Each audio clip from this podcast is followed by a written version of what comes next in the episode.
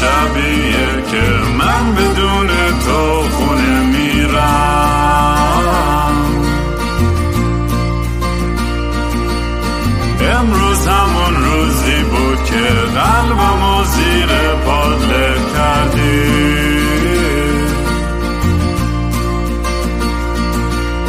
مست و باطیلم کردی، مگه این رسم مستی و راستی؟ شاید فردا خوب بشه این جای زخم قدیمی من.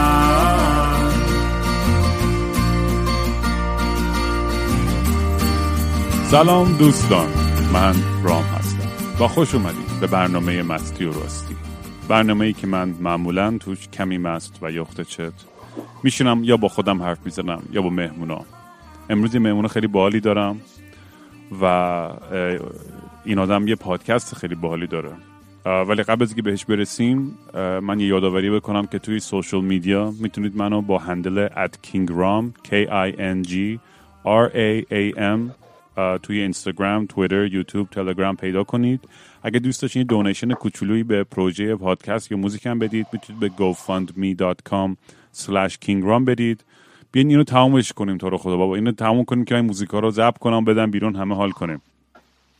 و در ضمن من به زودی اسپانسرشیپ و تبلیغات قبول خواهم کرد. کلی آدم اوردی تماس گرفتن، دارم با این سری آدما حرف میزنم و چک و چونه میزنیم و تازه داره دستم میاد که اصلا قیمت‌ها چی به چی و چه جوریه.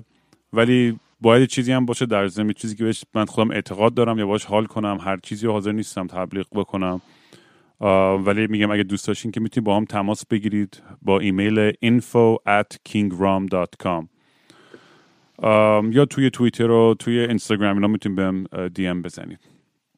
مهمون امروزم امین متین، نویسنده، گوینده، پادکستر و یه پادکست خیلی خفن و باحالی داره به اسم ساعت صفر. اگه نشنیدین، امروز هم سعی می‌کنیم یه جوری حرف بزنیم در موردش که اسپویل نشه، چون یه سیر داستانی داره این پادکست و میذارم که خود امین بهتر توضیح بده چیه داستانش. امین دمت گرم که اومدی. چطوری؟ سلام رام عزیز، ممنونم که منو دعوت کردی به برنامه‌ات. به همه مخاطبام اجازه بده که یه سلام بکنم. ان شاءالله تو این دوره کرونا حال همتون خوب باشه. مخلصیم. تو خوبی؟ اوضاع خوبه؟ من که آره، افتادم پای این پادکست، مثل الاغ افتادم پای این پادکست ضبط کردن. همینجوری اصلا یه 6 ماه پیش اصلا فکر نمی‌کردم اصلا کسی گوش کنه پادکستم. الان یه جوری که الان کلندرمو نگاه میکنم، همینجوری تا خیرناق مهمون و آدمای مختلف دعوتن که بیان حرف بزنن و خیلی جالب شده اصلا سیر و پیشرفت این پادکست و واقعا اصلا زندگیمو از این رو به اون رو کرده. اتفاقا می‌خواستم ازت این سوالو بپرسم، هر موقع در واقع برنامه‌مون شروع شد از قبل بهش فکر کرده بودم که چی شد که کلا به این فکر کردی یه پادکست درست کنی، چون ما تو رو به عنوان یه موزیسین میشناختیم که خیلی هم کارا در واقع شنیده شده، اما اینکه حالا بیای وارد پادکست یعنی یک رسانه جدید و اینا شخصا برام خیلی جالب بود. احتمالاً یه تجربه جذابی هم هست دیگه. این نشون میده که هم خودت خیلی خوشت اومده، هم استقبال خیلی خوبی شده. آره ببین، وقتی که من خودم با دوستم مانی که فیلم ریویو میکنیم با هم دیگه، من و مانی مثلا 7-8 سال پیش یه پادکست به زبان انگلیسی داشتیم. من مسخره بازیار خودم یه حالت خیلی ژورنال داشت. اصلا من و مانی همیشه از بچگی، از 20 سال پیش با هم دیگه مثلا یه پروژه ایمیلی داشتیم که هر هفته خاطراتمون و اتفاقاتمون رو برای همدیگه مینوشتیم برای اینکه همیشه این تاچ بمونیم. همیشه یه ژورنالی از زندگیمون کنار همدیگه داشتیم. و کلان از این کارهای اینجوری خیلی دوست دارم که همیشه ژورنال نگه دارم برای خودم. آدمی هستم که از بچگی مثلا مامانم کل زندگیمون رو عکس و فیلم گرفته، یعنی از روزی که به دنیا آمدم تا الان یه آرشیو از فیلم دارم از زندگی و عکس و این چیزا. کلان نمیدونم این فاز خیلی متا نوستالژیک بودن من خانواده‌م یا چیه، ولی همیشه دوست داشتم که همه چی رو یادداشت کنم و داشته باشم. خودم هم خب همیشه خیلی پادکست زیاد گوش میدادم و چیزی که دقیقاً همون قضیه که اصلا شروع کردم موزیک زدنم توی ایرانم یه جوری همینجوری بود که مثلا میگفتم چرا اون سلیقه‌ای که من دوست دارم موزیک ازش نیست.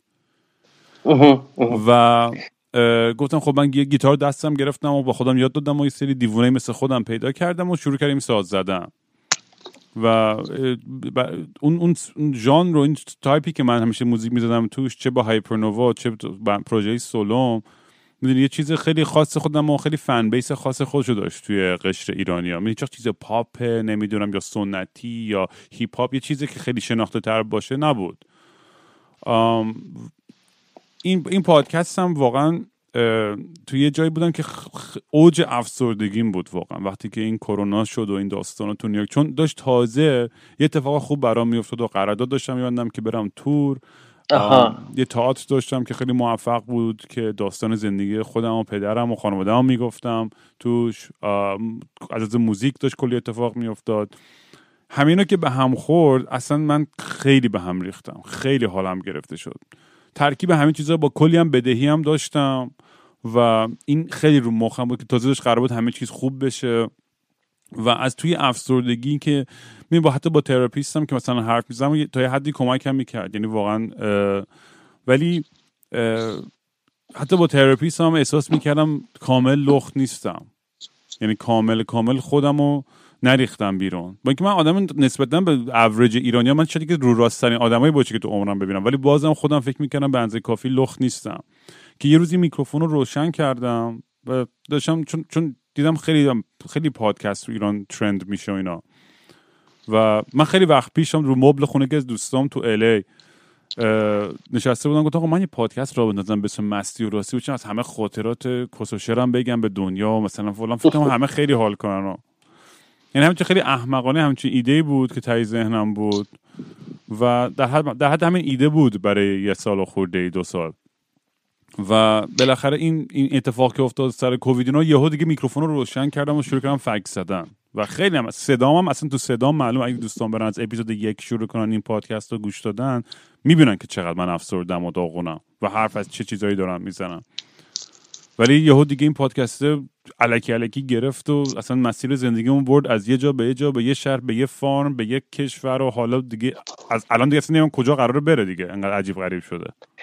آره خیلی اتفاق جالبیه پادکست از این جهت که یه رسانه‌ایه که تو همه چیزش دست خودته و تویی که تعیین می‌کنی محدوده رو، حد و حدود و هم محتوا رو هم در واقع فرمت و ساختار رو.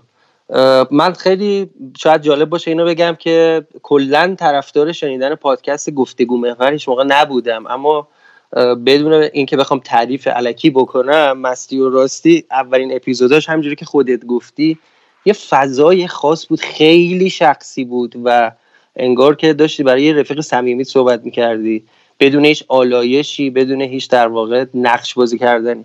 از این جهت من خیلی خوشحالم که این ادامه پیدا کرده، رسیده به اپیزود 50 و 60 و اینا، و امیدوارم که کماکانم ادامه پیدا کنه. ازش هم خیلی خوب استقبال شده و منم خیلی خوشحالم که هستم در خدمت شما.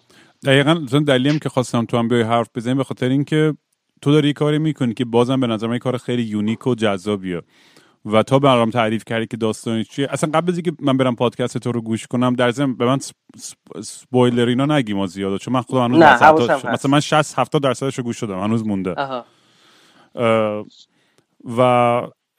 فقط میگم که بهیموت عجب کاراکتریه. و راجع به بهیموت یه چیزی بگم رامین، اینکه اصلا قبل از اینکه بگید در مورد بهیموت اول بگید تعریف کن اصلا پادکست. میخوام اینو بگم که تو الان یه مسیج فرستاد امین که آقا این داستان حالا علمی تخیلی میشه گفت اسمشو نمیدونم درست میگم یا نه، ولی آره میشه گفت سای فای هم هست.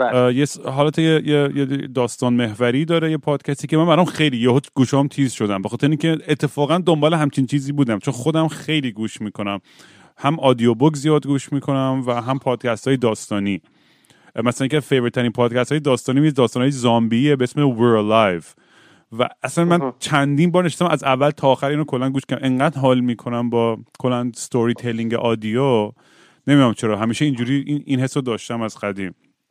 و یه فضای بین اجرا و بازیگری و همینطور روایت، یه چیز خاصیه به نظرم. آره به تو قدرت این تخیل میده که با چشای خودت اون دنیا رو بسازی، یعنی با ذهن خودت اون دنیا رو بسازی به جای که به تحمیل بشه. مثلا من و جیسن که بزرگترین دعواهامون مثلا سر کتابایی مثل لورد اف دی رینگز و ایناست که جفتمون عاشق تولکن بودیم و همه کتابای تولکن هم خوندیم، و جیسن حتی حاضر نیست هنوز بره فیلم‌ها رو نگاه کنه، انقدر تو میگه من حاضر نیستم که تصویر خودمو آلوده بکنم با تعصب روی اون تصویری که ساخته داره. آره دقیقاً متوجه میشه. خب اگه برای همه کوچولو بگم دقیقاً یه توضیح قشنگ بده برای شنوندا که چی اصلا داستان ساعت صفر، اصلا چه جوری خلق شد و همه کل قضیه رو. قبل اینکه به این برسم یه مقدمه کوتاه بگم، اینکه من و هادی، ما دو نفری که داریم این داستان رو می‌نویسیم، یه رفاقت شاید بگم که حدوداً 15-20 ساله داریم با هم و از 16-17 سالگی با هم بزرگ شدیم، با هم کار تئاتر انجام دادیم، بازیگری کردیم، کارگردانی کردیم و تجربیات مختلفی تو این سالها با هم همکاری داشتیم و اینا. ماجرا از این قراره که من خب مستندسازم و اصلا شغلم فیلمسازیه، از همین راه هم زندگیمو میچرخونم. همیشه دوست داشتم که یک فیلمی رو بسازم خودم، تجربی، فیلمی که قصهش شبیه فیلمای دیگه نباشه، آپارتمانی نباشه یا مثالش پیدا نشه. برای همین این داستان رو در واقع طراحی کردم به عنوان یه فیلمنامه، مثلا 20 دقیقه‌ای تا نیم ساعته. بعد با هادی مدت‌ها، شاید بگم از که یک سال راجع به این صحبت کردیم و به شوخی میگفتیم این اگه سریالم بشه میتونه سریال جالبی بشه. یکی به خاطر اینکه اصلا تو زبان فارسی مخصوصا این اواخر همچین فضاهایی نبوده، کسی حالا شاید که ریسکشو نکرده بره فیلم سینمایی توی اون فضا بسازه. همینطور میتونم بگم که داستان و در واقع رمان و کتاب و اینها هم خیلی تو اون فضاها نبوده. یه جورایی مثل یه جزیره ناشناخته میمونه که معلوم نیست تو وقتی بری سمتش به چه چیزی برسی، چی کشف کنی. و این دیگه حدود یک سالی ما فکر کردیم و این ایده رو از انواع اقسام زوایای مختلف بهش فکر کردیم چی کارش بکنیم که جالب بشه. بعد همینجوری که خودت گفتی که عادت داشتی پادکست گوش کنی، خب ما هم طبیعتا خیلی قبل از اینکه بیایم مثلا تولید پادکست بکنیم خودمون شنونده و مصرف کننده پادکست بودیم. منتها کار داستانی به شدت کمه رامین و خیلی سخت شاید تک و توک کارهای داستانی پیدا بشه که سریالی هم باشه و ادامه دار باشه. البته ما اینو نمیدونستیم، بعد از اینکه یکی دو قسمت پخش شد بچهای پادکستر گفتن که قصه مال خودتونه، گفتیم آره خودمون نوشتیم و عمدتاً تعجب می‌کردن، می‌گفتن که معمولاً پادکست‌ها متنش تألیف میشه یا ترجمه است یا یک تحقیقی راجع به یه سوژه‌ای جمع‌آوری میشه و بعد در قالب پادکست ارائه میشه. معمولاً کسی این کار نمی‌کنه که بیاد یه داستانی بنویسه و بعد اجرا بکنه و اینها. واقع بینانه‌شو بخوام بهت بگم، ما فکر نمی‌کردیم که در طول یک سال مثلا در بهترین حالت 10,000 نفر بشنون کارمون رو. و اصلا بعد از فکر می‌کنم قسمت 5-6 من همینجوری موبایل رو نگاه می‌کردم، این عددا که همینجوری میرفت بالا تعجب می‌کردم، گفتم آخه من که نه تبلیغی کردم نه ارتباطی با کسی داشتم و باور کردنی نبود لطف مخاطبا، استقبالی که از این اتفاق، از این پادکست کردن یه اتفاق واقعا مهم بود تو زندگی دوتامون. و بعدها به نتیجه رسیدیم که این پادکست اگر مثلا فضای داخل ایران این شکلی نبود، قابلیت اینو داشت که ما بخوایم یه ذره حرفه‌ای‌تر پیش ببریمش، اتوش یه چه می‌دونم انیمیشنی در بیاریم، اتوش یه کار سریال تصویری در بیاریم. و الان هم حدود یک سال گذشته ازش و فصل دوممون رو شروع کردیم. اما راجع به خود داستان، من آدمی هم که شخصا تو زندگی با مقوله زمان خیلی درگیرم. نمیدونم تو همین درگیری رو داشتی یا نه؟ آره داشتی. تو کلا عاشق فیلم‌های تایم تراول و هر چیز اینجوریه، از لاست گرفته که یکی فیوریت ترین سریالام بوده و تا دارک و فلان، اینا همیشه برام جذاب بوده این بحث. من تو زندگیم خیلی به این مقوله فکر کردم که ببین تنها چیزی که قابل خرید و فروش و انتقال نیست زمانه و هر چیز دیگه ای هم که تو نتونی خرید و فروش بکنی، مثلا چند بتونی به من بگی که من جون خودم هم نمیتونم به کسی منتقل کنم، اونم زیر مجموعی از زمانه. یعنی شاید بگم عجیب ترین و ناشناخته ترین چیز در جهانی که ما میشناسیم همین موضوع زمانه. این به خودی خودش خیلی منو درگیر کرده، سالهاست همینطور به این فکر کردم که چرا مثلا یه روز ما باید 24 ساعت باشه، چرا یه سال ما باید 365 روز باشه و از این موارد مدام تو ذهنم میچرخید. و خب همیشه به این فکر کردم به عنوان یه نویسنده اگه بتونی یک داستانی رو خلق بکنی که المان اصلیش زمان باشه، شاید بر بعضی جذاب باشه، شاید خیلی ها این درگیری رو داشته باشن و خودم هم کماکان با مقوله زمان درگیرم. و یه چیز خیلی جادویی برای من فکر کردم به این که تو انتخاب داشته باشی چه یه روز چه یک قرن بتونی جابجا بشی در زمان، چیزی که همیشه آدمو قلقلک میده. یعنی من خیلی خیال پردازی کردم راجع به این موضوع. من حتی یه بار خواب دیدم سرباز هخامنشی ام با اون لباس قدیمی‌ها وایسادم دارم چی پست میدم 3000 سال پیش. ببین چقدر چت بوده اون خوابه. بعد اون کسی که تو بعد اون آدمی که باید میومد پست شما من عوض کرد نیومد، همه سربازا رفتن، من همینجوری تو خواب منتظر وایساده بودم زیر آفتاب و شاکی بودم از این موضوع. به خاطر همین خلاصه این داستان رسیده به اینجایی که الان در خدمتتون. اتفاقا می‌خواستم ازت بپرسم کتابا یا نویسندهایی که خیلی تو رو برات الهام بخش بودن کیا بودن؟ توی این موضوع کسایی بودن که مثلا داستاناشو خیلی دوست داشتی و دنبال می‌کردی؟ مثلا فیلیپ کی دیک، نمیدونم چقدر باش آشنایی یا نه. نه نمیشناسم این آدمو، ولی گفتی خواب، آخه اونم اصلا ریشه دست نویسندگیش از یه خوابی اومد که اون قانع شده بود که من در اصل سربازی هم زمان امپراتوری رومیا. واو چقدر جالب. و از تو اونجا دیگه بعد مغزش رفت یه جای دیگه. خیلی آدم خلوچلو عجیب غریب بود. کسی هم بود که نویسنده بلید رانر رو، نمیدونم خیلی از این فیلم‌های معروف. بله دیدم بلید رانر رو. اون خیلی نویسنده حالا جالب. بگو ولی ببخشید. بگو نویسنده که خودت دنبال می‌کردی و اینا. من فکر کنم کلاس سوم چهارم دبستان بودم یا همون هولوهوش که یه چند تا کتاب یکی از فامیلامون خونه‌شون بود و اینا خوشم اومد، گفتم اینا رو ببرم بخونم، گفت ببر. از ژول ورن بود. و خیلی برام جالب بود. تو اون سن و سال کلی تخیل یه بچه 10-12 ساله رو دستکاری کرده بود و خیلی هیجان داشت برام از اون. ولی مثلا تا سالها خیلی دیگه دنبال همچین چیزایی نرفتم که بخونم، بیشتر کارهایی میخوندم که تو اون سن، من 32 سالمه دیگه، توی دوره بین 15 تا مثلا 24-5 سالی ما خیلی رو بورس بود و اینا. اما یه فیلمی رو من یادم اولین بار که دیدم خیلی درگیرش شدم و اون فیلم اینسپشن بود. به نظرم اون فیلم مثلا سلیقه نوشتن و ساختن فیلم عوض کرد.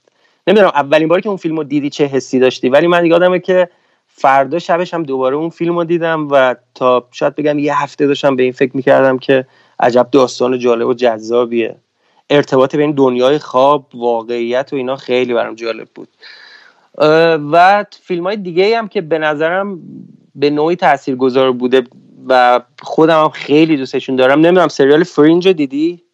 نه فرینج رو ندیدم. اتفاقاً تو واچ لیست هم هستش، ولی خیلی اونم فکر کنم همون نویسنده‌ای لاست نوشتن اون، اگه اشتباه نکنم. نمیدونم یا تیمشون یا یه سری آدمای مشترکی بوده.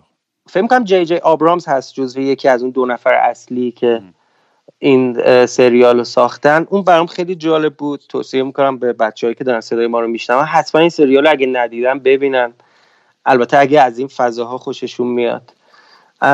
یه اتفاق جالبی هم افتاده، اینه که بعضی از بچه‌هایی که یعنی دوستانی که شنیدن ساعت صفر رو یه شباهت‌هایی دیدن بین یه سری سریال‌ها یا یه سری فیلم‌ها. تا اونجایی که شده ما توضیح دادیم که ما این قصه رو خودمون نوشتیم و طبیعتا وقتی تو راجع به مقوله زمان داری کار میکنی هزار تا فیلم دیگه هم بوده مثلا راجع به مقوله زمان صحبت کرده و خب اجتناب ناپذیره. اما بعضیا اصرار دارن بگن نه این داستان مال شما نیست.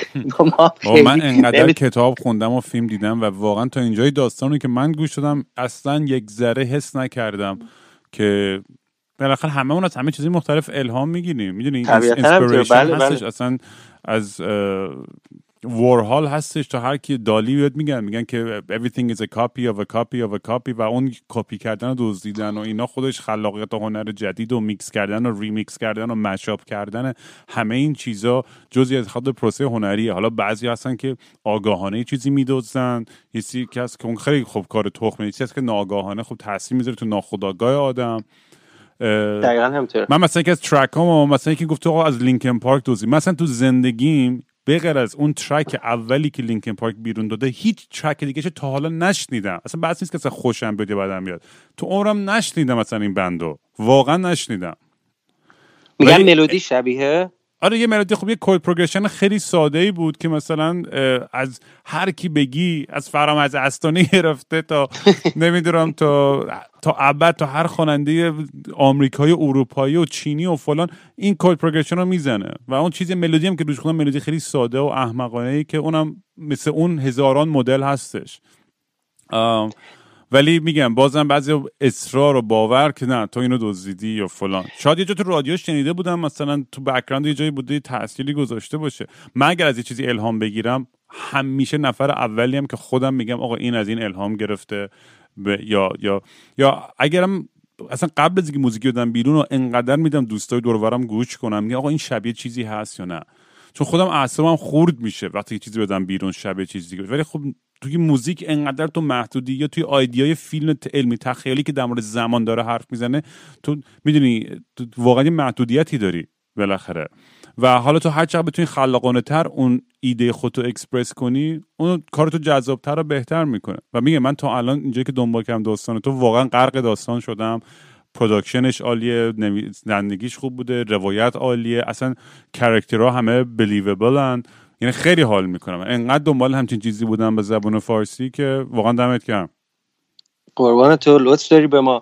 ببین یه دو تا مقوله هست راجع به این موضوع قبلش، ولی یه چیزی رو بگم و ببندم بحث ساختاری که ما تو ساعت صفر انجام دادیم. و خب من هم هادی بازیگری تئاتر انجام داده بودیم، ولی نمیخواستیم رادیو تئاتر بسازیم. دوست داشتیم که یه کاری باشه که روایی هم باشه، انگار یه کسی نشسته و داره یک قصه ای رو تعریف میکنه، تجربه شخصی خودشه. نمیدونم تا چه حد موفق بودیم، ولی خودمون فکر میکنیم که تونستیم به یه تجربه نوعی برسیم. و توی صداگذاری هم من سعی کردم که با طراحی صوتی که هست، افکتایی که هست، لاینای موسیقی و اینها، حس و حال در واقع تماشای یه سریال ولی به شکل صوتی رو. ببین همون نکته که راجع به جیسون گفتی، ببین آدم وقتی یه چیزی رو میخونه شروع میکنه ذهن خودش اونجوری که باورپذیر باشه تصویر اون اتفاق رو و اون صحنه رو کامل کنه. ما هم دلمون میخواست که از ذهن مخاطبها هم استفاده یا سوء استفاده بکنیم، نصفی از قصه رو ما ببریم جلو و تصویرای پادکستمون تو ذهن مخاطبا با کمک خودشون ساخته بشه. برای همین ما سعی کردیم کارمون نه رادیو نمایش باشه و نه یک پادکست یه نفری که یکی بشینه خیلی فلت یه چیزی رو تعریف بکنه و تمام شه بره. حالا نمیدونم چقدر تونستیم به اون چیزی که تو ذهنمون بود برسیم، ولی خودمون به جرئت میتونم بگم بهترین خودمون رو گذاشتیم وسط و خیلی هم حساسیم روی کیفیت کار. اما راجع به موضوعی که رامین گفتی، ببین من اینو میپذیرم که وقتی فلان کارگردان معروف خانوم سینمای ایران یه نقاشی رو کپی میکنه و بعد گندش هم در میاد و معتقده که نه من یه برداشت آزاد کردم یا اصلا فلان آرتیست و کارش ندیدم، اینجوری برخورد میکنه، من اینو میتونم بپذیرم که مخاطبا وقتی با همچین شباهتایی یا همچین در واقع موضوعاتی که مشترک روبرو بشن اولش خیلی جالب نباشه یا خیلی راحت نتونن بپذیرن که حالا دوتا جوان ایرانی هم اومدن یه کار مثلا سایفای نوشتن، خوبم از کار در اومده، برای همین مقاومت میکنن که بگن آقا این یا ترجمه است یا قصه مال خودت نیست، یا به تو بگن این موزیک مال لینکین پارکه. ولی بعد که تو توضیح میدی و میگی آقا مثلا زندگی لینکین پارک گوش نکردم، یا آقا من فصل اول که نوشتم بعدن فلان سریالو توی مثلا قرنطینه عید نوروز تماشا کردم، ولی باز مقاومت میکنن میگن نه این تو حتما یه مثلا ریگی به کف شده. خب این برمیگرده به این که هم اعتماد کمی که همه دارن به خاطر اینقدر تو مملکت ما خب چیزایی فاش شده که قلب هممون واقعا شکونده، چه از میگم دزدی و تقلب و تجاوز و هزار چیز بدتر و اینا. می آدما اصلا خیلی توی میگم باز نمیخوام جمع بندی کنم، همیشه فوش میخورم سر این، ولی ما یه حالت خیلی بدبینی داریم توی فرهنگمون. یعنی فکرمون، اولین فکرمون اینه که این طرف چی کار کرده که مثلا چه پدرسوختگی کرده، چه زرنگی کرده که مثلا اینو به دست آورده یا این کارو کرده. میدونی هیچ وقت فکر اون نیستش که ایوا چه کار خلاقانه ای. مثلا من واقعا من در مورد خودم این اخلاقی که دارم که واقعا خودم باش حال میکنم، که حتی با دوستای آرتیستم که شاید دعوام بشه و قهر و آشی و فوش و فوشکاری، هر اگه کار ولی طرف خوب باشه من همیشه برای کار احترام قائلم. نمیام بگم به خاطر اینکه این شخصیتش مثلا من باش مشکل دارم کارش فلان. می‌بینی اون کارو از شخصیت اون آدم جدا می‌کنم. یعنی مثلا باشه که دعوا دارم سر مثلا آخرین ساندویچو برداشت خورد رو میز و من قاطی کردم، نمیگم آقا موزیکت هم تخمیه یا هنرپیشگیت آشغاله چون ساندویچ آخر رو روی میز خوردی. میدونی منظورم چیه؟ یعنی اونو جدا میکنم، یعنی اون هنر و اون چیز جای خودش. و من خودم نیازی ندارم. مثلا بچه‌ها که منو میشناسن میدونن که تو کار خلاقیتی که مثلا میکنم از پادکست و موزیک و تئاتر و اینام گرفته، من اصلا انقدر آرتیست برای خودم گوشگیر و فرینج و توی اون حاشیه‌هام اصلا توی دنیای پاپ و مینستریم نیستم. ولی میفهمم این حرفی که تو میزنی درسته دیگه. بچه‌هایی که وقتی میبینن آرتیستای مثلا خیلی معروف ما تو این یک از این سایت‌ها هستش که نشون میده، مثلا اون هر وقت اونجا میرم میبینم مقایسه میکنه کارهای دزدی‌ها رو با هم دیگه، اصلا کف میکنه آدم، میگه مگه آدم واقعا به شک میفته. آخه همینو میگم که وقتی فلان کارگردان معروف و خیلی در واقع با سابقه یه نقاشی رو عیناً کپی کرده سر یه خانمی روسری کشیده توی کارش و بعد فاش میشه این موضوع، برای همین پذیرش این یا بدبین بودن یه مقدار زیادی از جامعه رو میشه در واقع منطقش رو پیدا کرد. ولی بعضیا نه، کم و کان میخوان بگن که نه. ببین هادی در واقع اون یکی نویسنده کار با یه دوستی توی کست باکس داشت صحبت میکرد تو کامنت و اینا، آخرین سوالی که از طرف پرسید و طرف جواب نداد این بود، گفت شما داری علنا با این که این همه من توضیح دادم داری علنا به من تهمت دزدی رو میزنی، در حالی که 1% فکر نمیکنی خب شاید من دارم حقیقت رو بهت میگم، چرا انقدر سخته این موضوع رو بپذیری؟ و اون بنده خدا هیچ جوابی نداشت بده و گفت نه من منظورم این نبود و ماجرا تموم شد رفت. ولی خب من با حرفت موافقم، این بدبینی وجود داره، شاید مسائل اقتصادی، سیاسی و اجتماعی همه اینا دخیل باشه تو اینکه آشفتن. ببین من الان دارم تو ایران زندگی میکنم، میتونم ببینم همه آشفته ایم، همه نگرانیم، همه نروسیم، چون نمیدونیم فردا قراره چی بشه. به خاطر همین میشه با این منطقه کنار اومد. ولی اشکال نداره آدم سلیقه. ببین من همیشه میگم، ببین مثلا تو خود پادکست های ایرانی هم من گفتم مثلا یه سری پادکست ها خوبه که هستن چون واقعا خب دیمند براش هست، نیاز هستش حتی برای شنیدن سری چیزا. ولی مثلا برای منی که مثلا 15 سال پادکست و داکیومنتری و فیلم و همه و کتاب اینا رو مثلا چه چیزایی دنبال میکنم، برای من خب یه سری چیزا تکراریه. برای همین مثلا هم توی ساخت تولید خودم دنبال چیز جدیدی هم یا حرفای جدید و یا حرفی که زده نمیشه، حداقل اگه حتی جدید نیست حرفای پنهان شده است، یا مثلا مثل داستانی که کاری که تو داری میکنی برای من جذابه چون بازم یه چیزی که نشیدم و نسخش بودم همیشه، این چیزا برای من جذاب‌تر. ولی خب من نمیام الان بگم آقا همه پادکست‌ها به غیر از مال من و ساعت صفر آشغالن، نه مگه دیوونم همچین حرفی بزنم. ولی خب آدم شاید بگه سلیقه من مثلا این نباشه، ولی دیگه نیازی اصلا برای چی بود کسی دیگه رو بیارم پایین ارزش کارشو؟ هر کی داره برای خودش داره زحمت میکشه و داره کارو باحالی میکنه و همیشه آدما فکر میکنن که یه محدودیتی هستش و یه رقابت احمقانه با هم دیگه پیدا می‌کنم. مثلا یادت اون دوره که سری پادکسترها می‌خواستن بریزن سر من و منو داشتن با تطلو مقایسه می‌کردن و فلان و این چیزا. بیا یکم راجع به این ماجرا صحبت کنم. البته اسمی هر کسی نمی‌خوام بگم، فقط می‌خوام یه تصویری بدم.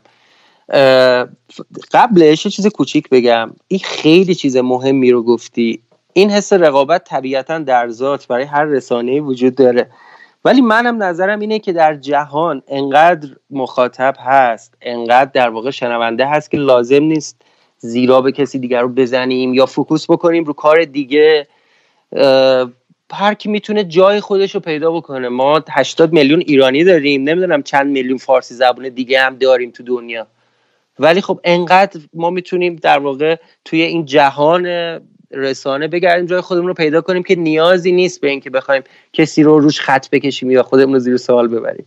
راجع به اون موضوع آره دقیقاً یادمه که یه واکنشی هویی به وجود اومد که یه کسی اومده با همچین پادکستی داره راجع به دراگ صحبت میکنه، داره راجع به مثلا مسائل حالا به گفته اون دوستان یه ذره غیر اخلاقی و اینا صحبت میکنه. حتی بس رسید به اینجا که ریپورت کنیم همچین پادکستی رو چون ضرر داره برای بچه‌ها. مثلا یکی میگه من خودم خواهر جوان دارم، برادر جوان دارم و اینا.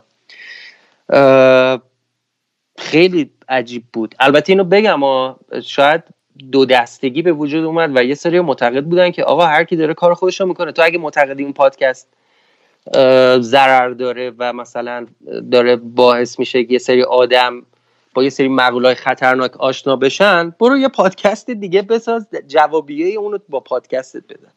و این راهو من میپسندم. یعنی اگه من فکر میکنم یه پادکستی هست که اشتباهه، اصلا نه مستی و راستی، من یه پادکست تاریخی گوش کنم و فکر کنم این پادکست داره اطلاعات غلط بده، به جای اینکه بیام دعوا رو بندازم و سر صدا بکنم، توییت بزنم و از این کارا، میتونم برم یه پادکست درست کنم و اون موضوعی که به نظر خودم اشتباه بوده رو تو پادکستم توضیح بدم. آره. این به نظرم متمدن ترین راه برخورد با همچین مقوله‌هایی. آره دقیقاً منم اولین فکرم واقعا وقتی که یکی از دوستام چه آمریکایی چه ایرانی یه کار خوب میسازن یا یه ویدیو خفن میسازن یا یه کتاب خوب می‌نویسن، هر چی تو هر چیزه باشه، اولین فکرم نیست که عجب آدم دعیوسی و خاک تو سرش و چه می‌دونم یه رو دوزی، که اولین فکرم اینه که کاش که منم بتونم یه چیزی به این خوبی بسازم. میدونی این ذهنیت من اینجوری که خب من با چی کار کنم که چیزی بتونم به این خوبی هم بسازم؟ یعنی من اگه رقابتی هم داشته باشم برای اینکه دوست دارم کار خودم بهتر بکنم، نه که بخوام کار طرف بیارم پایین. اگه خب کار بعد و مزخرف و معمولی باشه که اصلا توجهی نمیکنم، اصلا نیازی نمیبینم که اصلا انرژی صرف کنم سرش، مثلا آدم بیام کامنت بدم یا قور بزنم یا اصلا چرا فلانی معروفه، این فقط نمیدونم چون دافه و نمیدونم پستوناشون نقطه بیرون معروفه، اصلا این قور زدن ها اصلا چه چیزی رو اصلا حل میکنه برای من؟ یعنی فقط دارم یه انرژی منفی روی چیزی میذارم که اصلا نیازی نیست بهش فکر کنم. اون آدم بدن خودشه، انتخاب خودشه، اون آدم این سلیقه رو داره تو پادکست، اون آدم دوست داره اون سازو بزنه، اونجوری بخونه، اون به خود اون آدما ربط داره. میدونی دقیقاً همینطوره. و برای همین مثلا میگم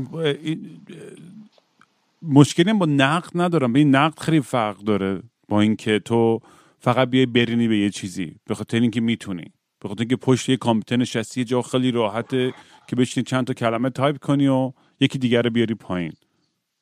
تو عمرم من این کارو نکردم، تو عمرم حتی احساس نیاز این کارو نداشتم که بخوام برم آنلاین به یکی که مثلا چون با کار هنریش خیلی حال نمیکردم بهش بگم آقا تو ریدی.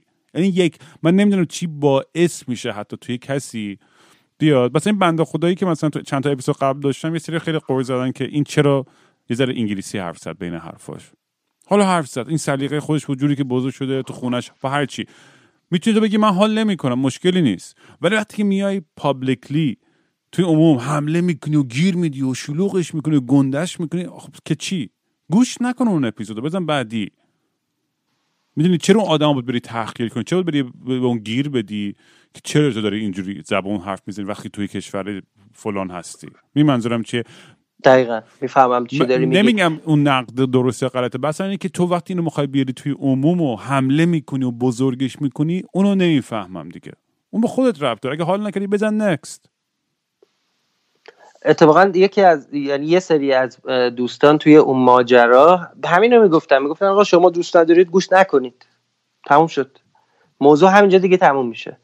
اینکه کی این مسئولیت رو به عهده من امین گذاشته که من تشخیص بدم فلان اثر، فلان پادکست، فلان موزیک مزخرفه و بعد حالا بخوام یه سری کار هم انجام بدم در ضدیت با اون، یه چیز تعریف نشده است برای خیلی از آدما. مثلا یه آرتیستی ما داریم که خیلی بحث راجبش هست، یکی مثل تتلو و فلان، این آدم 20 میلیون 15 میلیون ده من نمیدونم چقدر، ولی خب طرفدار داره، مخاطب داره. حالا تو میتونی قضاوت کنی بگی 20 میلیون احمق و نفهمن و میتونی اصلا از بغلش رد بشی، اگه برای تو مهم نیست اهمیتی نداره رد شو از کنارش. باشم نمیتونی توی واقعا انکار کنی که آقا تو نمیتونی بگی این 5 میلیون 10 میلیون 20 میلیون نفر همشون احمقن چون اینو گوش میدن. این حرف خیلی اشتباهه، خودت میبری زیر سوال. آره خودت میبری زیر سوال اگه بگی 20 میلیون آدم احمقن، اونا نمیفهمن ولی من میفهمم. آره من اصلا کاری ندارم، اصلا تتلو هر چی باشه، شیطان باشه یا فلان باشه یا بدترین یا بهترین آدم دنیا باشه، اصلا من کاری ندارم. ولی وقتی مخاطبای آدمیو تو زیر سوال میبری، من اصلا این حالت، اصلا کلا هر جا که یه رفتار الیتیستی باشه یا به پایین و کاندسندینگ، نمیدونم به فارسیش چی میشه کلمش، که به پایین نگاه کردن، روشن فکر و روشن فکر نماتور استفاده روشنفکر نما زیاد استفاده میشه یا بحثای روشنفکری. آره و تو بخوای با اون حالت بخوای کل سلیقه یا رفتار یا لایف استایل زندگی یه سری آدم ببری زیر سوال بدون اینکه هیچ گونه شناخت و درک از اون آدم، از اون جایی که بزرگ شده، از خانواده‌ای که هستش، که دلایلی که باعث شده که اون سلیقه، میدونی تو داری این بلانکت استیتمنت هاست که باعث تنفر میشه، ایناست که باعث میشه که تو استریوتایپ و کلیشه از انسان ها درست کنی و هم طبقه بندی برات خیلی سیاه‌سفید و راحت باشه که ایکس اگر فلان کنه دنچ آدم افتضاحه، ایگرگ اگر فلان کار کنه بدتر از اونه. و این کار خیلی بده. به جای اینکه ما به آدما به عنوان انسان تک تک نگاه کنیم که چی باعث میشه که اینجوری باشه، اونجوری باشه، همچین سلیقه‌ای داره، بعد احترام بذاریم تو اون فضای خودشون، اون کاری که دوست دارن و دارن، تا وقتی که میگن به کسی دیگه آزار زیانی نمیرسونن و بی احترامی نمیکنن یا کتک نمیزنن، تجاوز نمیکنن، اوکیه. ببین رامین، من یه سری از دوستای من هستن که چیزی که از موسیقی میخوان، یعنی تعریفی که موسیقی براشون داره اینه که یک شعر به شدت عمیق و عرفانی یا فلسفی و یک آهنگ و یک آوازی، مثلا مثل استاد شجریان، جا دارم تسلیت بگیم به همه کسایی که دوست داشتن استاد شجریان رو، ولی یه سری از دوستای من هستن از چیزی که موسیقی میخوان دقیقاً مدل و استایل موسیقی استاد شجریان و امثال هم. خب یه سری دیگه هم از دوستای نزدیک من هستن که موسیقی براشون خیلی چیز در واقع دم دستی و غیر مهمیه، در این حد از موسیقی لذت میبرن، البته دم دستی هم واجه خوبی نبود، ولی از این در این حد از این موسیقی لذت میبرن که توی مهمونی دو تا ترک یک تتلو دامبولی پلی کنن، بالاشون برقصن. به همین سادگی. جفتش هم اوکیه، میدونی جفتش هم اوکیه. تمام بحث من همینه که ته خطش، ببین چیزی که باید خوب، همش اینو تو پادکست ها گفتم، چیزی که خوبه میمونه تو تاریخ، تو زمان میمونه. میدونی اگه 30 سال دیگه هنوز همه دارن نمیدونم این چیزایی، مثلا پاپ هایی که به نظر ما شاید خیلی مسخره و سطحی گوش بدن و 30 سال دیگه بگن آقا این ویگن ما بود یا فرخزاد ما بود، اون موقع من میگم خب آقا من اشتباه کردم، مثلا فکرم غلط بود در مورد این داستان.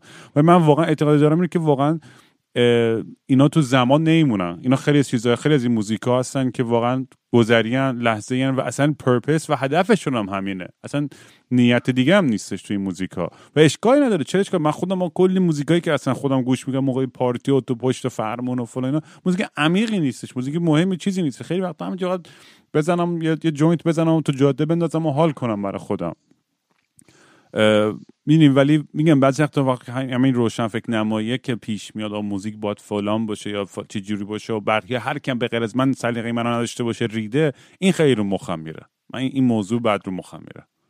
ببین به نظر من هیچ کسی تو هیچ جایگاهی نیست که بخواد برای کسی نسخه بپیچه.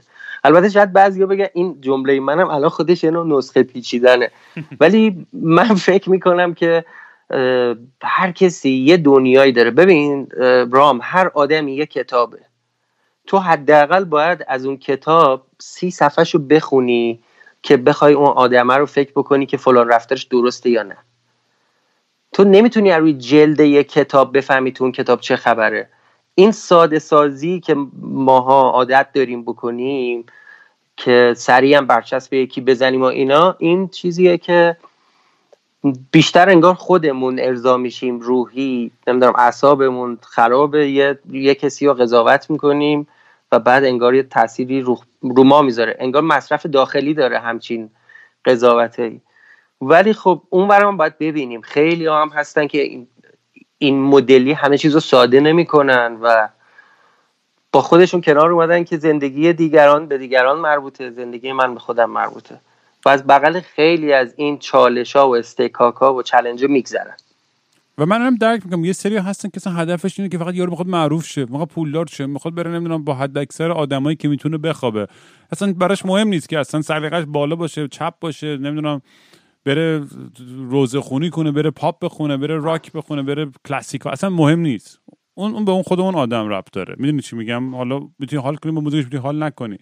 من چیزی که به شخص دیدم اینه که خیلی وقتا اون آدمای محبوبم یا هیروامو که از جلو دیدم واقعا حالم گرفته شده، چون ما تصوری که از هم میسازیم، بوتی که میسازیم، خیلی وقت از آدما فکر میکنیم دقیقاً تو اون چارچوبی که ما فکر میکنیم از لحاظ فلسفی و از درک اجتماعی هستن اونجوری قرار میدیم و یه نقاشی ازشون تو ذهن خودمون میکشیم و تا تهش هم باور میکنیم و برای همین مثلا فکر میکنیم که آقا پس استاد فلان، با من نصف این استاد رو از جلو دیدم مثلا، اصلا یعنی انقدر فرق دارن، یعنی اگه مردم میدونستن که چه جور آدمایی هستن، من نمیخوام بگم خوب و بد، اصلا خوب و بد نیست، من میخوام بگم انقدر فرق دارن با اونی که تو تصوراتتون هستش که باورتون نمیشه و همونجا میذارم این قضیه بمونه.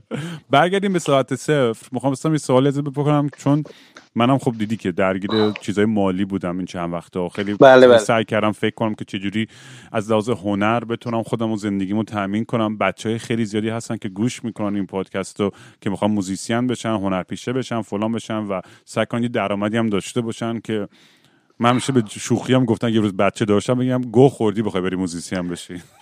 سمت آرت نگرفتن، برو مهندسی بخوای. مام بابام یه چیزی میدونستن، هی بهم میگفتن. ولی از اون برم میفهم یه آدمی هستن که اصلا این کرم وقتی میفته توشون اصلا دیگه بیرون نمیره و تا تهیشو میرن و خودشون راهشون رو پیدا میکنن و اونا آرتیستای واقعی هستن واقعا. تو الان مثلا برای این پروژه، چون خیلی میدونم چقدر تو زحمت میکشی، مال من که اصلا اونقدر سخت نیست واقعا سر به کار تو، من میشرم فک میزنم، یه پلی ریکورد میزنم، بعد استاپ، بعد آپلود. ولی تو کاری تو خیلی هم نویسندگی از اکتینگ هستش، ساوند افکت هست، پروداکشن هست و اینا. این زحمتی که اصلا براش میکشی، هیچ درآمدی هم داری از ساعت صفر یا نه؟ ببین الان فصل اول ما 21 قسمت بود که 3-4 ماه پیش تموم شد. این فصل اولمون از اپیزود فکر میکنم که 13-14 یه سری دوستان اومدن گفتن که ما میخوایم تو پادکست تبلیغ بکنیم و اینا. بعضی از اپیزودا ما اسپانسر گرفتیم، ولی خب نمیتونیم با هر کسی که میاد بگیم میخوایم تبلیغ کنیم کار کنیم. یعنی بعضی یا در واقع بعضی مشاغل و اینا خیلی شاید از دید خود منم اوکی نباشه که بخوام تو پادکستم به عنوان اسپانسر معرفی بکنم. میتونم بگم که تو فصل 1 شاید نزدیک مثلا 5 قسمت اینطورا اسپانسر داشتیم و دونیت هم میگرفتیم، مخاطبا لطف داشتن دونیت میگرفتیم. فصل 2 الان شروع شده، 2 قسمتش پخش شده، قسمت سوم آخر همین هفته پخش میشه. ولی نه، اسپانسر الان برای فصل 2 مون نداشتیم. قابل درک هم هست، به خاطر اینکه اوضاع اقتصادی خیلی داغونه و کسب و کار و کلن کار و زندگی خیلی سخت شده این روزا. اما ما کلن ساعت صفر رو رایگان شروع کردیم و رایگان هم ادامهش میدیم. هزینه داشته، مثلا من یه میکروفون خریدم 5 میلیون. تا قسمت 7 یا 9 من داشتم با موبایلم رامین ضبط میکردم تو خونه. آره. بعد ولی فکر میکنم قسمت 9-10 بود که رفتم یه دونه میکروفون خریدم، صداگذاری و اکتینگ و ایناش هم همه خودمون انجام میدیم، چون دوست داشتیم که رایگان باشه دیگه. ولی درآمد میشه از پادکست، یا شما یه سری محتوای غیر رایگان تولید کنی یا میتونی اسپانسر بگیری. ما ولی الان در حال حاضر الان فول تایم اینجوری زندگیت میگذری یا نه یه کار دیگه هم داری در کنارش؟ من خب همونجور که بهت گفتم، کارم در واقع ساختن فیلم و مستند و برنامه تلویزیونی و ادیت و از این چیزاست. تو این جهان کلن کار میکنم، درآمدم از اونه. ولی ساعت صفر یک پروژه خیلی جدیه تو زندگیم که وقتم ازم میگیره، اما درآمدم از جای دیگه است. یه وقتایی هم مخصوصا این چند ماه اخیر پروژه ها به خاطر کرونا و اینا زمانبندیش به هم میخوره و تو خیلی به سختی میتونی یه اپیزودو بشینی صداگذاریشو انجام بدی، ضبط بکنی و منتشر بکنی. من همش نمیخوام برسم به آخرش و نمیخوام تمام بشه. من یه چیزی هم راجع به این موضوع بگم، شاید باور نکنن بچه‌ای که شنیدن، دوستایی که ساعت صفر رو شنیدن، من خودم بیشتر از اینکه حالا خالق اون اثر باشم، خودم هم شنونده اون اثرم و خیلی کار سختیه. ولی همیشه سعی کردم که به عنوان یه شنونده کار رو بعد از اینکه منتشر میشه گوش کنم، ببینم کجاش ضعیفه، کجاش خوبه و مثلا ضعفاشو برطرف کنم و اینا. انصافا یه اعترافی میخواستم، حالا بذاریم اون آخر، ولش کن اون سوال آخر، سوال آخر.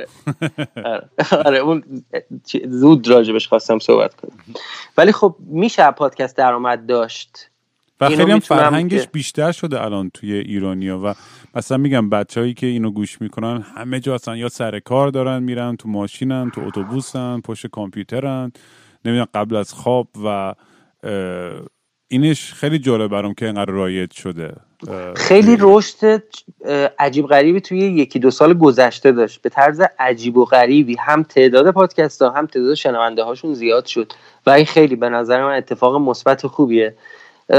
چون میدونستی که توی غرب جالب یاد نره چیزی که واسه بگی، ولی می‌خواستم بگم که توی غرب برخلاف ایران پادکست بعد از کرونا شنونده‌هاش رفتن پایین، خیلی عجیبه برام.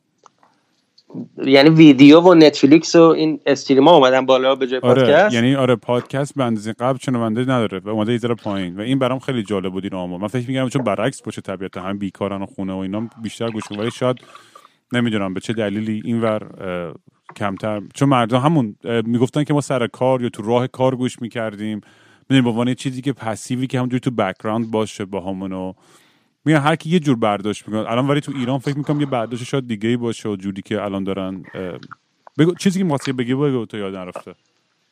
ببین من برام همیشه جالب بود بدونم مخاطبا خب کجا ساعت صفر رو تو چه حالتی گوش میکنن.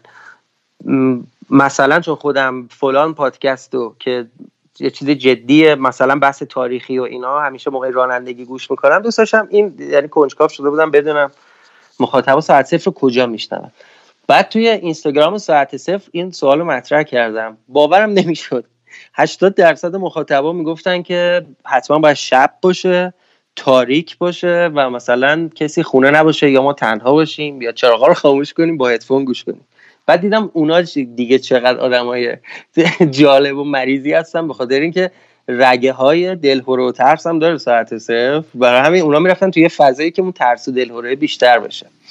برای همین برام جالب بود. ولی توی رفت آمد خیلی گوش میکنن الان پادکست تو ایران، موقع رانندگی، پشت ترافیک، توی مسافرت یا توی خونه. یه سری یه وقتایی شما یه کاری داری انجام میدی که میتونی موسیقی گوش کنی، الان پادکست به نوعی داره رقابت میکنه، البته در حد و اندازه های خودش، ولی داره خودش رو به عنوان یه رقیب برای موسیقی شنیدن آدم ها مطرح میکنه. تو به این موضوع فکر کردی به عنوان یه موزیسین؟ پادکست تو شاید یه وقتایی که مثلا مردم پلیلیست میچیدن، کینگ رام هم گوش میکردن، الان به جاش دارن پادکست گوش میکنن. بهش فکر کرده بودی؟ اصلا بذار اینو بگم توی این 6 ماه فکر میکنم پادکستم میلیون ها استریم گرفته دیگه. خب یعنی توی 20 سال قبلیم حالا گرفتم این مقدار، ولی 20 سال طول کشید مثلا موزیکم به این تعداد برسید. یعنی 66 این 66 هفتمین اپیزود، نمیدونم چندمین اپیزودیم الان، ولی این الان میشه 67 8 ساعت که مردم نشستن گوش کردن به من، بعضیا چندین بار، ولی همه جور آدمه و قش دارن گوش میکنن و اصلا مغزم میپکه وقتی بهش فکر میکنم. یعنی خیلی عجیبه چون 20 سال کون خودم پاره کردم اون موزیسین و هیچ وقت جای خاصی نرسیدم. یعنی در حدی بودش که البته زندگیم باحال باشه و فان باشه و بتونم تامین کنم خودم، ولی به این اندازه شنونده نداشتی طبیعتا تو یه بازه 6 ماه. همینم جالب می‌کنه. آره دقیقاً توی بازه 6 ماه هیچ وقت انقدر شنونده توی هیچ پروژه‌ای نداشتم. نه دقیقاً. من ببین من برنامه تلویزیونی داشتم، مجری بودم، خب مطمئنم در بهترین حالتش مثلا 10,000 بار دیده شده اون برنامه، خب ولی الان که میبینم نزدیک 300,000 بار پادکستم شنیده شده باور نمیکنم. اون روز داشتم به هادی میگفتم هادی ما کلا روی هم تمام زندگیمون 300,000 تا لایک نداشتیم. یعنی این خیلی جالب میشه موضوع. من یه بار رامین یه پیام گرفتم، یه دوستی بود به من پیام داد، یه خانومی بود که گفت ما کابل زندگی میکنیم، پادکست شما که میاد من و همسرم و بچه‌هام تو خونه اینو پلی میکنیم، دست جمعی گوش میکنیم. انقدر اتفاق جالبی بود برام، انقدر ذوق کردم و به این فکر کردم که خب یه پادکست وقتی آپلود میشه کجاهای این زمین این پادکست رو مردم پلی کردن، توی کدوم شهر، تو کدوم روستا، تو کدوم کشور، و خیلی جالب بود. به این فکر کردم تو چه حالتهای مختلفی. یا یه پیام دیگه گرفته بودم، یه خانومی بود، جوون بود، همسن سال خودمون بود، شاید مثلا 25 سال 35 ساله، تو این بازه سنی بود. گفتش من یه دوره خیلی سختی تو زندگیم گذروندم، از محل کارم در واقع اخراج شدم، یه شرایط خیلی سختی بود. اتفاقی پادکست شما رو پیدا کردم و تو یک ماه گذشته گوش کردم و کلی براش جالب بود. به قول خودش گفته بود این دوره سخت رو تونستم با گوش کردن ساعت صفر بگذرونم. بعد این چیزا شاید ارزش مالی نداشته باشه، من نمیخوام شعار بدم، ولی واقعا یه روز منو شارژ میکنه وقتی همچین پیامی میگیرم، وقتی حس میکنم یه جایی یه اثر مثبت رو زندگی یکی گذاشته، حال و هوای یکی رو عوض کرده، خیلی چیز جالبیه برام شخصا. میگم یه چیزی بگم، تو اپیزود دوم رامین یک دقیقه یا 45 ثانیه یکی از ترک‌های تو استفاده شده. من اون موقع نمیدونستم تو آدم اول لیبلی هستی، دم دستی میشه چک کرد. حست چی بود شنیدی؟ خیلی باحال بود که تو بک‌گراند بود. من خب بگو میگم اول که شنیدم این چقدر آشناست. بعد کلی حال کردم و خوشحال شدم. نه قبلش با هم تماس گرفته بودی که بخواستی اجازه بگیرین کارو کنی یا نه؟ اصلا یادم نمیاد. من اصلا نمیدونستم که تو مثلا سوشال مدیا همچین اکانتی داری. یه چیزی بگم؟ بگو. من شاید تا موقعی که این موزیک رو نذاشتم تو پادکستم، خب نمیدونستم که اسم کینگ رام 2 تا A داره. بعد سرچ کردم دیدم یه اون کسی که من میخوام نیست، اصلا موزیکش ایرانی نیست و اینا. و اینم بگم که من این ترکی که گذاشتم توی قسمت دومو به شدت دوست داشتم و شاید بگم زندگیم بالای 1000 بار شنیدم.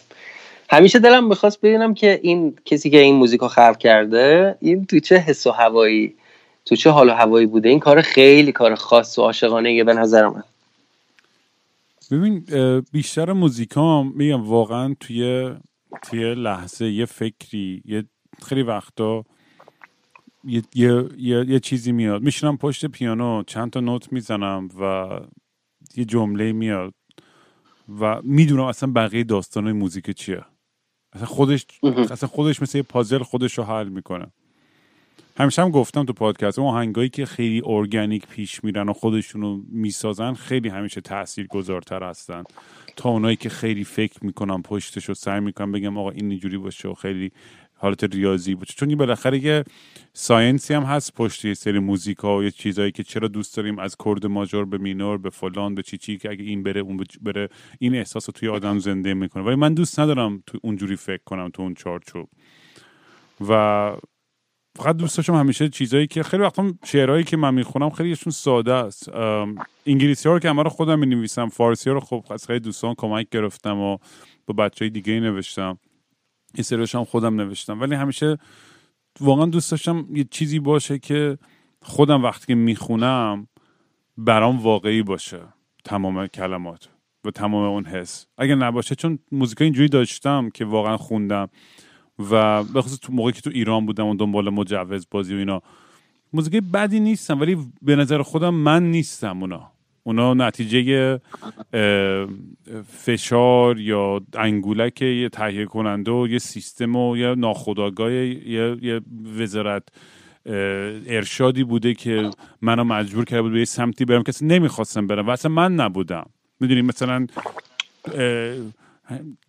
چه میدونم مثلا این تو ایران تهیه کننده مثلا میخواست یه حالتی من بشم، چه میدونم مثلا سیروانتوری باشم، بیل بردم همه جا و تیپ زدم و فلان چیز کنم. با من اصلا این کار نیستم بابا. یک کلام بیزینس میخواست بکنه. کاملا میخواست بیزینسی پیش بره ماجرا.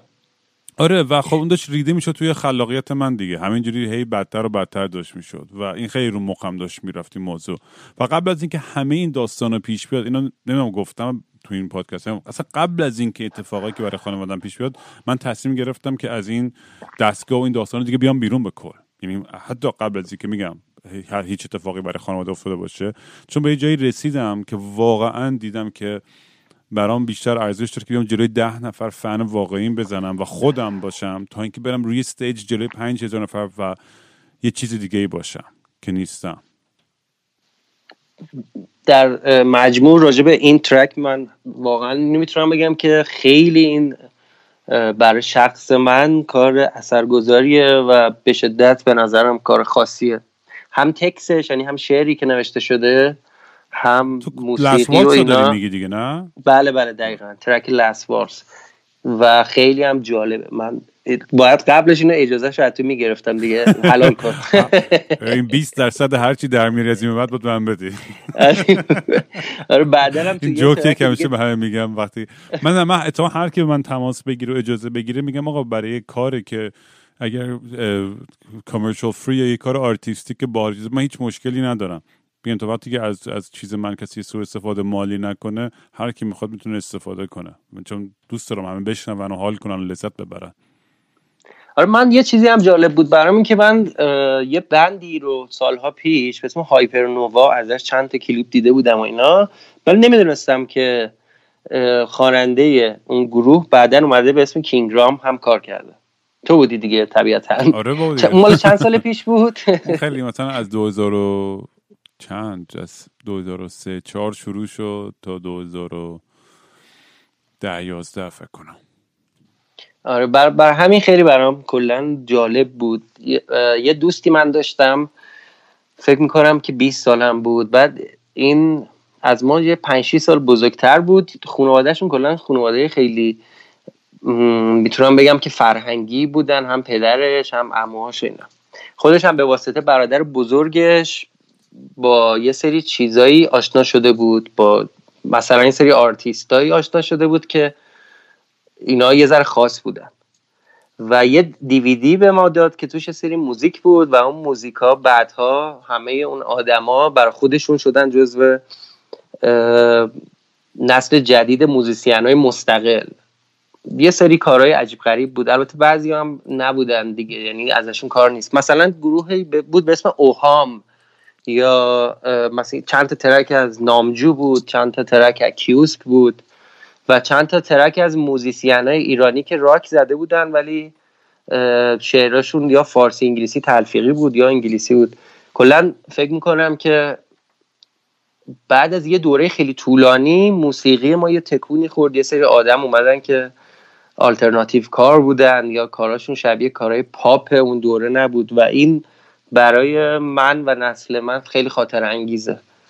یه 7-8 سال خیلی طوفانی رو ما پشت سر گذاشتیم از سال 84-85 به بعد و بعد خورد به سال 88 و اون اتفاق افتاد و اینا و خیلی برای ما خاطر انگیز بود. مسیر زندگی خیلی همون عوض شد. شاید کمتر کسی توی ایران باشه و بگه اتفاقای سال 88 زندگیشو عوض نکرد و خیلی شاید اتفاق خاصی باشه که توی تاریخ هم به ندرت همچین چیزی اتفاق بیفته. از بعد اجتماعی یا مثلا به بحث سیاسیش کاری ندارم، مثلا 500,000 نفر وقتی به ما ایرانی‌ها تجربه شادی دست جمعی رو اصلا نداریم، تجربه همدلی دست جمعی رو نداریم. چقدر مگه مثلا کنسرت تو ایران هست که 50,000 نفر کنار هم باشن؟ به نظرم مثلا نیست، همچین فضایی نیست. ولی اتفاقای سال 88 این خلأ رو حداقل برای ماها پر کرد و زندگی شخصی من رو هم عوض کرد اتفاق سال 88. یعنی یه دیدی دیگه به جهان داشتم، شاید خیلی رویایی میدیدم همه چی و خیلی ایدئالیستی به مسائل، به جهان، به کشورم نگاه کردم و اون 1-2 سال باعث شد که بیام رو زمین و رویا رو بذارم کنار، خواب رو بذارم کنار، همه چی واقعی بپذیرم و قبول کنم. آره واقعا حس عجیبه برای همه ما، هر کی فکرم یادشه اون دوره کجا بود و چی کار داشت میکرد و چی میخوند و چی نگاه میکرد و چی گوش میداد. اون حسات توی هممون یه جورایی هک شده، یه جایی توی ناخودآگاهمون. دقیقا همینطور. چی می‌خواستی بگی؟ خب خواستم بگم دقیقا همینطوره. یه اتفاقایی یه وقتایی بیرون زندگی آدما میفته که یه نقطه مبدأ میشه توی زندگی تک تک آدما. اون حالا میتونه یه مسابقه فوتبال باشه، میتونه یه حادثه سیاسی باشه. آره مثلا مطمئنم همه کسی که سنشون باشه یادشونه بازی ایران استرالیا کجا بودن. اون گلی که خدا عزیزی میزنه اون لحظه. یه چیز خنده‌دار بگم، نمیدونم تا تعریف کردم یا نه اینو. من توی یه پارتی بودم بالا شهر و فلان و اینا، تو طرفای تجریش، توی اون مهمونی کریستیان امانپور داشت فیلم برداری میکرد برای CNN. آها، پیشناسم، خبرنگار. آره، کریستیان امانپور تو اونجا با من حرف زد، تو مهمونی من تو دوربین، چون من تا کسی بودم که انگلیسیش خوب بود و فلان و اینا، رفتم تو دوربین زده حرف زدم. 20 سال بعد من رفتم تو برنامه امانپور، حالا به دلیل خیلی تلختر و ناراحت کننده، ولی برام خیلی عجیب بود که یه بار اونجا تو بچگیم دیدمش، برگشتم 20 سال بعد رفتم تو برنامهش تو نیویورک و اینا. رامین چند سالت بود بازی ایران استرالیا؟ چه سالی بود اون؟ 97 اینطور بود. 97 میلادی میشد 76 دیگه اگه اشتباه نکنم، یا آره 76، 21 سال دیگه فرقه میلادی. ما اصلا 16 17 سالم بود فکر کنم. من کلاس 4 دبستان بودم و وقتی که زنگ ورزش بود داشتیم فوتبال بازی می‌کردیم و اینا، مدرسه من اون موقع ظهر میرفتم مدرسه 12 ظهر تا 5 عصر، یک رنج و خیلی سخت و اینا بود، کلا دهنمون سرویس شد. یادمه که اومدیم از مدیرمون، ناظممون، مدیرمون پرسیدیم بازی چند چنده، گفت ایران 2-0 خورده. بعد که اومد هی میومد اعلام کرد پشت بلندگو، گفت ایران 1 زد. بعد اومد گفت 2-2 شد. ما زنگ ورزش تو حیاط بودیم، بعد من فرار کردم از مدرسه بدون اینکه کیفمو بردارم، دویدم تا خونه بیام به عشق فوتبال. بعد وقتی رسیدم خونه فوتبال تموم شده بود و یک خونه یکی از دوستامون همکلاسیامون بغل در مدرسه بود. همیشه توی این 20 سال برام سواله که چرا نرفتم تو خونه اون فوتبال ببینم، چرا من احمق تا خونه نیم ساعت دویدم اومدم.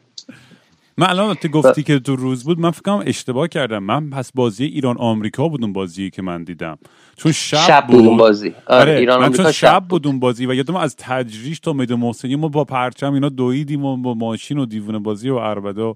یعنی ایران استرالیا هم یادمه، اونم بودیم، راست میگی، اون تو روز بود، این ولی تو شب بود بازی ایران آمریکا. آره ایران استرالیا زور اون هدو زد و آخ اون شب هم من دقیقا یادم. من خیلی فوتبال دوست دارم، خیلی 2 تا 3 تا چیز تو زندگی کاملا من براش وقت میذارم، حتی یه وقتایی مثلا کارم هم میپیچونم. یکی فوتباله و اون یکی هم سینما.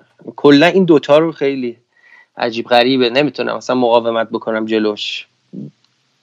شاید هم بعضیا بگن این 2 تا با هم جمع نمیشه، ولی چرا، خیلی هم خوب با هم جمع میشه، خیلی هم شبیه همه.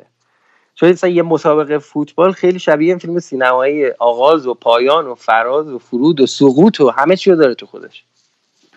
من دروغ چرا، من فقط به اگه عشق بازی باشه من تنها چیزی که براش به اندازه‌ای که تو فوتبال سینما دوست داری منم توی اون شیطنت‌های اونجوری واقعا صداقت تو ولی قابل ستایشه.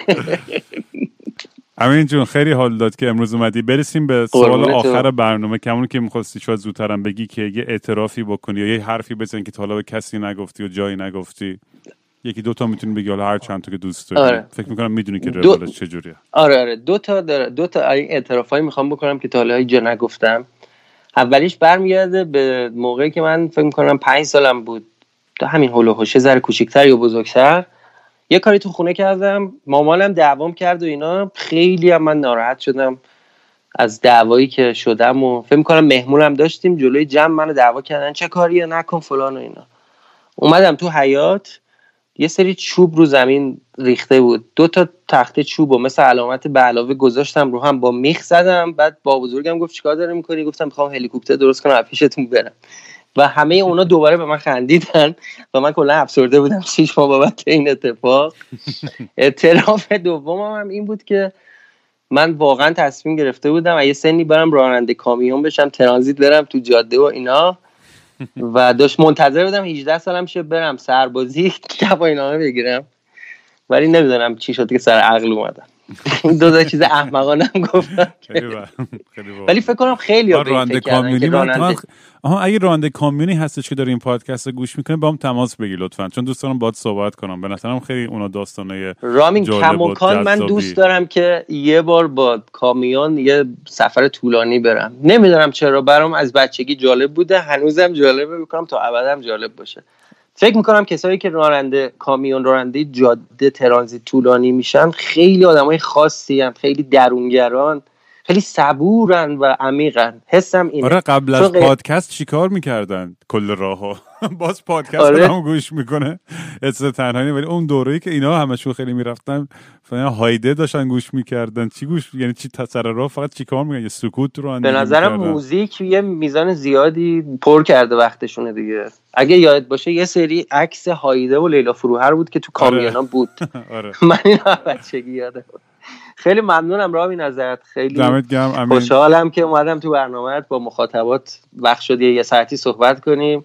ببین به بچه‌ها کجا میتونن تو رو دنبال کنن؟ توییتر و اینستا، کلا در مورد پادکستت هر چی اینفو هست بگو لطفا. بله حتما، با هر اپ پادگیر، چه اسپاتیفای، چه اپل پادکست، کست باکس و یه 10-12 تا اپلیکیشن دیگه، کافیه که به فارسی یا به انگلیسی عبارت ساعت صفر رو سرچ بزنن، پیدا میکنن پادکست ساعت صفر رو.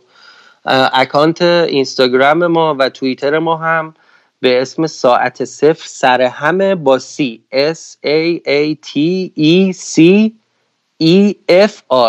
اگر اینو سرچ کنن میتونن که اکانت های ما هم فالو کنن. و اگر کسی الان بیاد ساعت صفر رو گوش کنه، یه 21 قسمت فصل اول داره و یه 2 قسمت یا 3 قسمت تا چند روز آینده هم فصل 2 داره.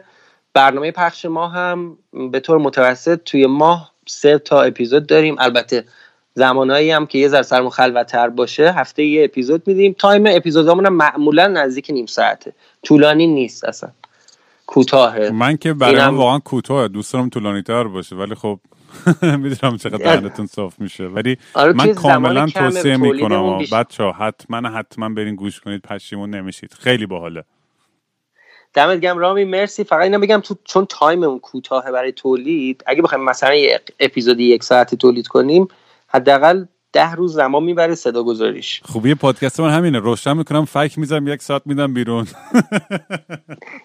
نکته جالب پادکست تو اینه که پادکست گفتگو محور در جهان پادکست وارزی زیاد بوده، ولی مستی و راستی احتمالاً به خاطر کاراکتر خاص خود تعریف نمیخوام بکنم ها، دارم فقط میگم که کاراکترت یه جوریه، این صداقتت و این که بدون سانسور حرف میزنی به نظر من برای آدم ها جذابه و جز معدود پادکست هاییه که خیلی آدم میتونه تشخیص بده گوینده این پادکست داره نقش بازی میکنه یا داره راست میگه. برای تو و مستی و راستی و پروژه های موزیکت هم آرزوی سلامتی دارم، همینطور برای هر کی صدای ما رو میشنوه. دمت گرم دود، خیلی حال داد اومدی امروز، مرسی. همین قربونت، مراقب خودتون باشید. با هم در تماس. ور و اونور میرم،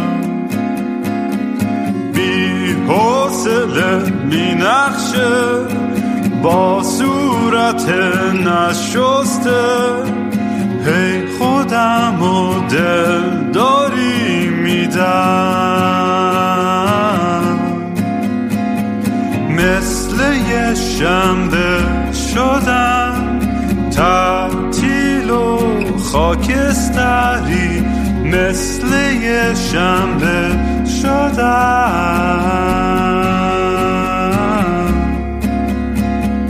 خیلی وقته که دیگه خواب رنگی ندیدم، حتی با عینک. خیلی وقته که دیگه خبر خوب نشنیدم، حتی به زور سمعم.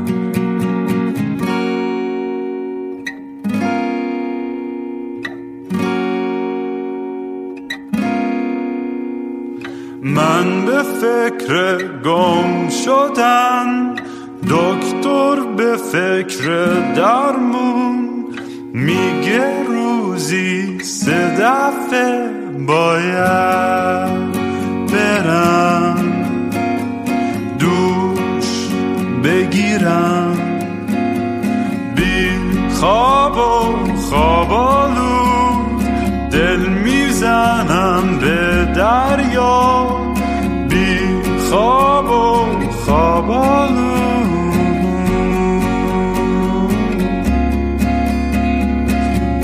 باز خواب خوب ندیدم، خبری نشنیدم حتی زیر